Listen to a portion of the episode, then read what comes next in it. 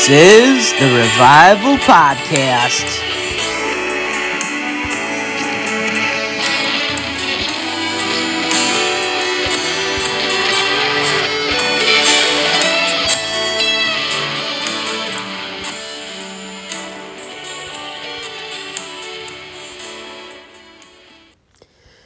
Thank you for joining me this day. Well, today I'd like to talk about The Blind Side. That was one of my all time favorite movies. And I'm bringing it up because I just, you know, right in this time and age, you can just feel that it's good versus evil. You know, um, it just you can't you can't put a party on it. It's just good versus evil. Um, I brought up this movie because I just I absolutely love the movie, and I I want to say something about this because um, if you've seen the movie, you know it was about this black young man that was taken in by this white family, and he became part of their family um, as the movie portrays, and uh, he ends up being he end up turning his life around, and he made the NFL. But now, all of a sudden, he's suing that family, and because he said he didn't get royalties from that movie, and it, it just really disappoints me. But I wanted to say that regardless of if the story was a lie or not a lie, it was a great movie.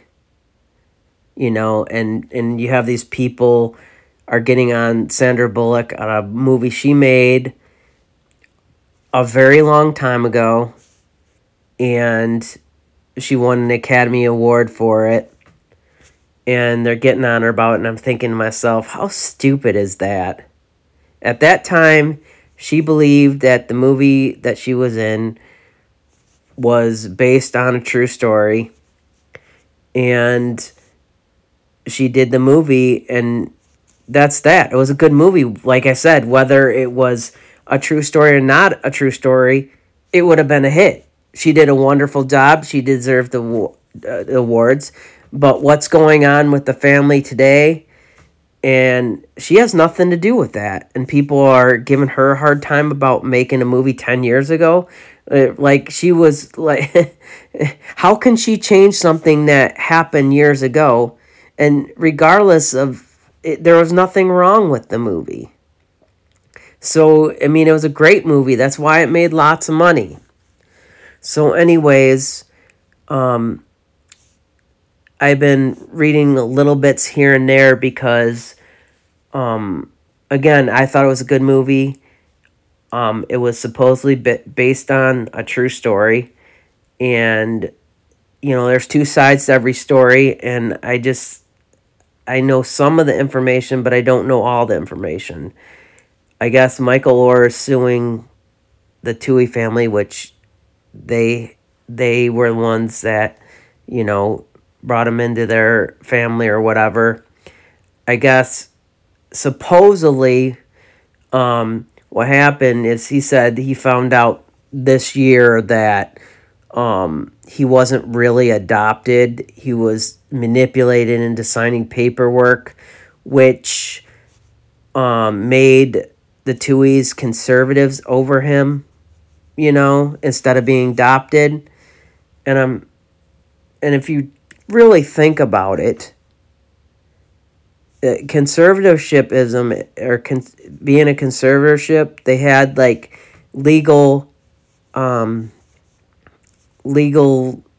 They were they could handle his legal things, you know. They're like guardians, whatever, and and I guess he was saying how it was a lie. How they call he they the Tuohy family called him their adoptive son, and they never mentioned it was a conservatorship instead of an adoption. And when they when this all was going on, he was eighteen years old, you know. But I, I'm thinking myself, you know, they just wanted to be be responsible for him. I guess because they he was going to uh, Mississippi State, and um, that was their alma mater. He was going there out of respect for them or whatever, because you know he is part of the family, and he wanted uh, you know follow in the family footsteps because they were really close, and uh, so the Tuohys were saying that they couldn't adopt him because of you know NCAA rules and that, and in a again I don't know much about the NCAA rules, but it sounds something that is kind of would be reasonable. But I mean, again, I don't know the NCAA rules or whatever, and it just he and ends up wanting. He said he never got anything from the royalties from that movie, and he said it was a lie that they ca- call him a, his adoptive son when he, they were just a conservative conservators, and he felt like betrayed because he thought he was adopted, and in, in my eyes, at his age, you know. What would be the point of getting adopted at 18? You know, they took responsibility for him. And that's almost the same thing. So they always, in that period of time from when they met him in high school till all the way through the, you know, through the NFL draft or whatever, they treated the young man like he was family. And now, because of he finds out that it was a conservatorship and not in a real adoption, all of a sudden he's mad and and that he and the fact that he didn't get any royalties or something. Again, I don't know the full story. Um, he went into the NFL and with the conservatorship, uh, I don't know how many people pay attention, like Britney Spears or whatever, but her father had a conservatorship and he controlled all of her finances and what she could do and all that. And it's like they didn't do that to him. They had this they, they had conservatorship over him, but they didn't do that to him. And so I'm thinking myself, well, maybe they didn't tell him about the royalties to the movie or something because they figured, well, he's in the NFL now, he makes enough money, maybe this won't be a big deal. Again, I don't know, that part's an assumption, but like, um, it said in an article that I was reading that the family only made less than a million. Still a lot of money, but that's just like a drop in a bucket compared to what he was making, you know, in the NFL. And if if the Tuohys were such evil people out to rip this guy off, why didn't they take control of his contract? Because he was his his his conservator, you know. So they so why didn't they meddle in his business dealings? They didn't.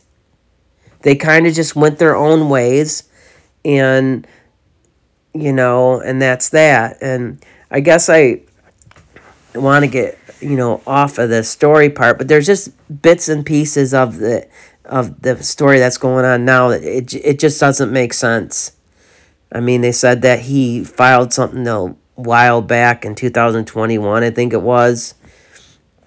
And but like again, like I said, he said he just found out and you know, this recently, I don't remember when they said it was like recently this year.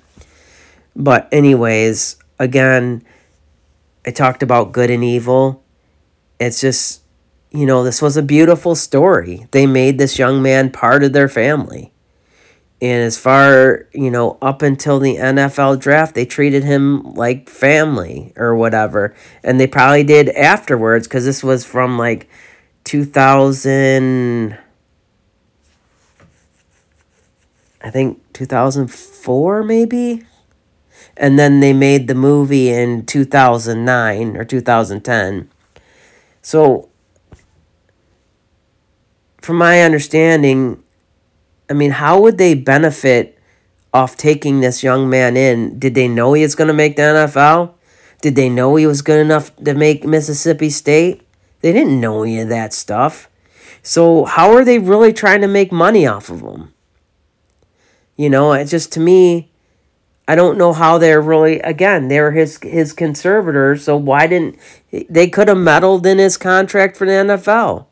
You know, if it was the same type of rules as Britney Spears conservatorship, that's my only reference of conservatorship because that was in the news constantly how she was being treated unfairly through her conservatorship. And so like that I don't I'm assuming all conservatorships are roughly the same, but I don't know. Um but they pretty much let him do whatever he wanted with his businesses, you know? Now, if again, if they didn't give him they said they gave him you know shares of the of the uh, royalties from the movie and you know if if that's the case then you know hopefully they save some kind of receipts showing that hey we gave them this amount of money. Um, but i don't know. It's, it's just a mess and it's really sad. Because like i said from 2004 to at least 2009 and a little bit beyond that because all of a sudden this is coming up he was made to be felt like family now regardless if it was a conservatorship or an adoption why does the label matter if they're treating him like their own son? If they're like treating him like his own his own their own son you know he he ended up saying he was manipulative manipulated to sign this thing. And it's like you obviously felt like they they loved you so you agreed to do that i mean like i said it's uh i don't the money that they supposedly supposedly you know made wasn't like you know one million dollars is a lot of money, but it's not like you, you know it's not like they were embezzling a ton of money. Like, but if they did offer him that money or whatever, they need to bring out the things and show that. You know, and I just easier said than done because now that he's went against them or whatever and they probably feel betrayed, you know, because of all the stuff. They really did treat him like family. Regardless of whatever the royalty thing was going on, they treated him like family. They didn't shun him. And he never said that he was treated poorly in any of the things that I read. He was just, you know, he just said he didn't get any royalties from the movie. And the Tuohy family said they did give him royalties from the movie. So, you know, what I'd like to see, you know, would be even a better story is if somehow the Tuohys could maybe somehow settle up with them. I don't know how. And actually forgive him. Say, you know what? obviously things that have changed and we feel bad that you you feel that way that you that you don't feel like part of our family or whatever but we did everything you know that we could to show you that we loved you or whatever and and then somehow forgive him you know because i think someone got into that guy young man's ear michael Oher's ear and was really pushing him to do something, which is a shame. You know, it's just like, I just think he was manipulated into thinking that he was wronged. You know, and, and it, it's just, like I said, he was treated like a family member, whether it was the right paperwork or not. And now, like again, like I said, now that relationship is now harmed. and it was a beautiful relationship. And who knows now if it, it can be fixed, but again, like I said, it would be really cool story if, you know, they ended up forgiving him and be able to move forward, say, you know what? Things didn't work out. We don't hate you. You know, but it's really too bad that you feel this way. And, you know, and be able to move on with their lives without having anger. But I know that, you know, when you get betrayed, you feel incredibly hurt. And again, I, I just feel bad for Michael Oher because you know, he just threw something away that was special to him at, at one time. And I don't, you know, it's something to pray for him about, you know. Again, I feel like someone got in his ear. And, you know, you notice how people in today's society will take a word and they'll, like, just broaden it to where it could mean anything or whatever. I mean, again, it was just a word conservator or adoption. I mean, if it comes out that they wronged him some other way other than money over this movie, well, that's one thing. But if it's just because of the royalties of this movie, then that's just a really crappy thing to, to throw away this relationship that he had with that family. Because as far as I know, the only thing that he's really saying was a lie was the he is saying that they adopted me when they had a conservatorship. But if if you're treating someone like they're part of your family, like they supposedly were, he's not denying that He's just saying, well, they didn't adopt me. I signed something, was manipulated into signing something else.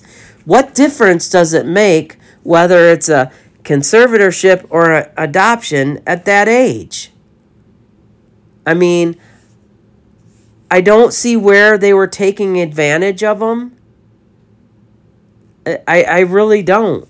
Again, maybe some more stuff will come out and I'll have to change my mind, but I can't see how they would have taken advantage of that whole thing. I just think again, I think someone got into his ear and, and was saying stuff about adoption and conservatorship and you know you know just because they said this is my adoptive son and didn't mention it was a conservatorship because they felt they he was part of their family. They considered him a son. He might not have been, quote, their real son, but they did have to take responsibilities for him. I take that back. They chose to take responsibility for him during a certain point in his life, and then they moved on and he moved on. So I really that that whole thing really bothers me. Again, it was a beautiful story about a family taking in someone that was un, uh, you know, an unfortunate, I'm saying that wrong, someone who had it worse than them. They took him in and loved him and, again, treated him like he was family. And it's just a shame that that it's being destroyed, you know. It was a beautiful story of black and white getting together and not seeing black and white. They only saw love. And, and it's very disturbing that everything that that is good is getting destroyed. So, anyways, let's just pray together as a family. Our Father who art in heaven, hallowed be thy name. Thy kingdom come, thy will be done, on earth as in heaven. Give us this day our daily bread, and forgive us our trespasses, as we forgive those who trespass against us and lead us not into temptation, but deliver us from evil. Father God, I just ask that everybody who's listening, Father God, that we would have the mindset of we're all your children. You know, it doesn't matter what kind of background we are or, what race, creed, or whatever, Lord. We just love you, Jesus, and we know that you came for all of us. And we're all equal in your eyes, Lord. And help us to, to just see people like Jesus would see people. All of us are children of God and in this community, and it doesn't matter what we look like, Lord. And I, I pray, Lord, that you give us a heart of, of loving everybody obviously, Lord, we, we pray for the grace to discern, um, you know, that situation. I mean, you do love everybody, but that doesn't mean everybody loves you, Lord. But um, in our community, we love you. and I just pray for the grace that we be able to love others like you love us, Lord. And please give us a, a a heart of, of forgiveness. If people hurt us, Lord, please help us not to hurt back, but please help us to forgive them, Lord. And the wisdom to be able to deal with it in a way like you would, you know, Lord, and and if we do lash out, Lord, please just forgive us because usually hurt people will hurt hurt others and we don't want to be hurtful people, Lord. We just want to share love, Lord, so that we can always praise you, Jesus. Thank you, Lord. Thank you, Father God. I just pray for ev- everybody who's listening, Lord, to just move in their hearts and minds, Lord, and draw them closer to you each day, Lord, because without you, we really don't have anything, Lord. We want to live that eternity with you. Thank you for always hearing our prayer in Jesus' name. All right, guys. I get I sometimes like I don't know. I it's very disappointing, pointing, you know that that had to happen because I love the Blind Side movie. It was a great movie, but it was also a uh, just a beautiful story. Unfortunately, again, I feel like the devil's just trying to manipulate people to wreck it, and and that's a shame. And if you have time, maybe say a little prayer for that situation, you know, because, you know, it just, it's just sad. We just need to pray for people because, again, um, some people will be going to hell because there's nobody to pray for them. So let us be the people that pray for them and let us be the inspiration that they might need to be able to get to heaven because we want as many people to go to heaven as possible. All right, God bless. This is the revival. God, sorry, this is the revival podcast.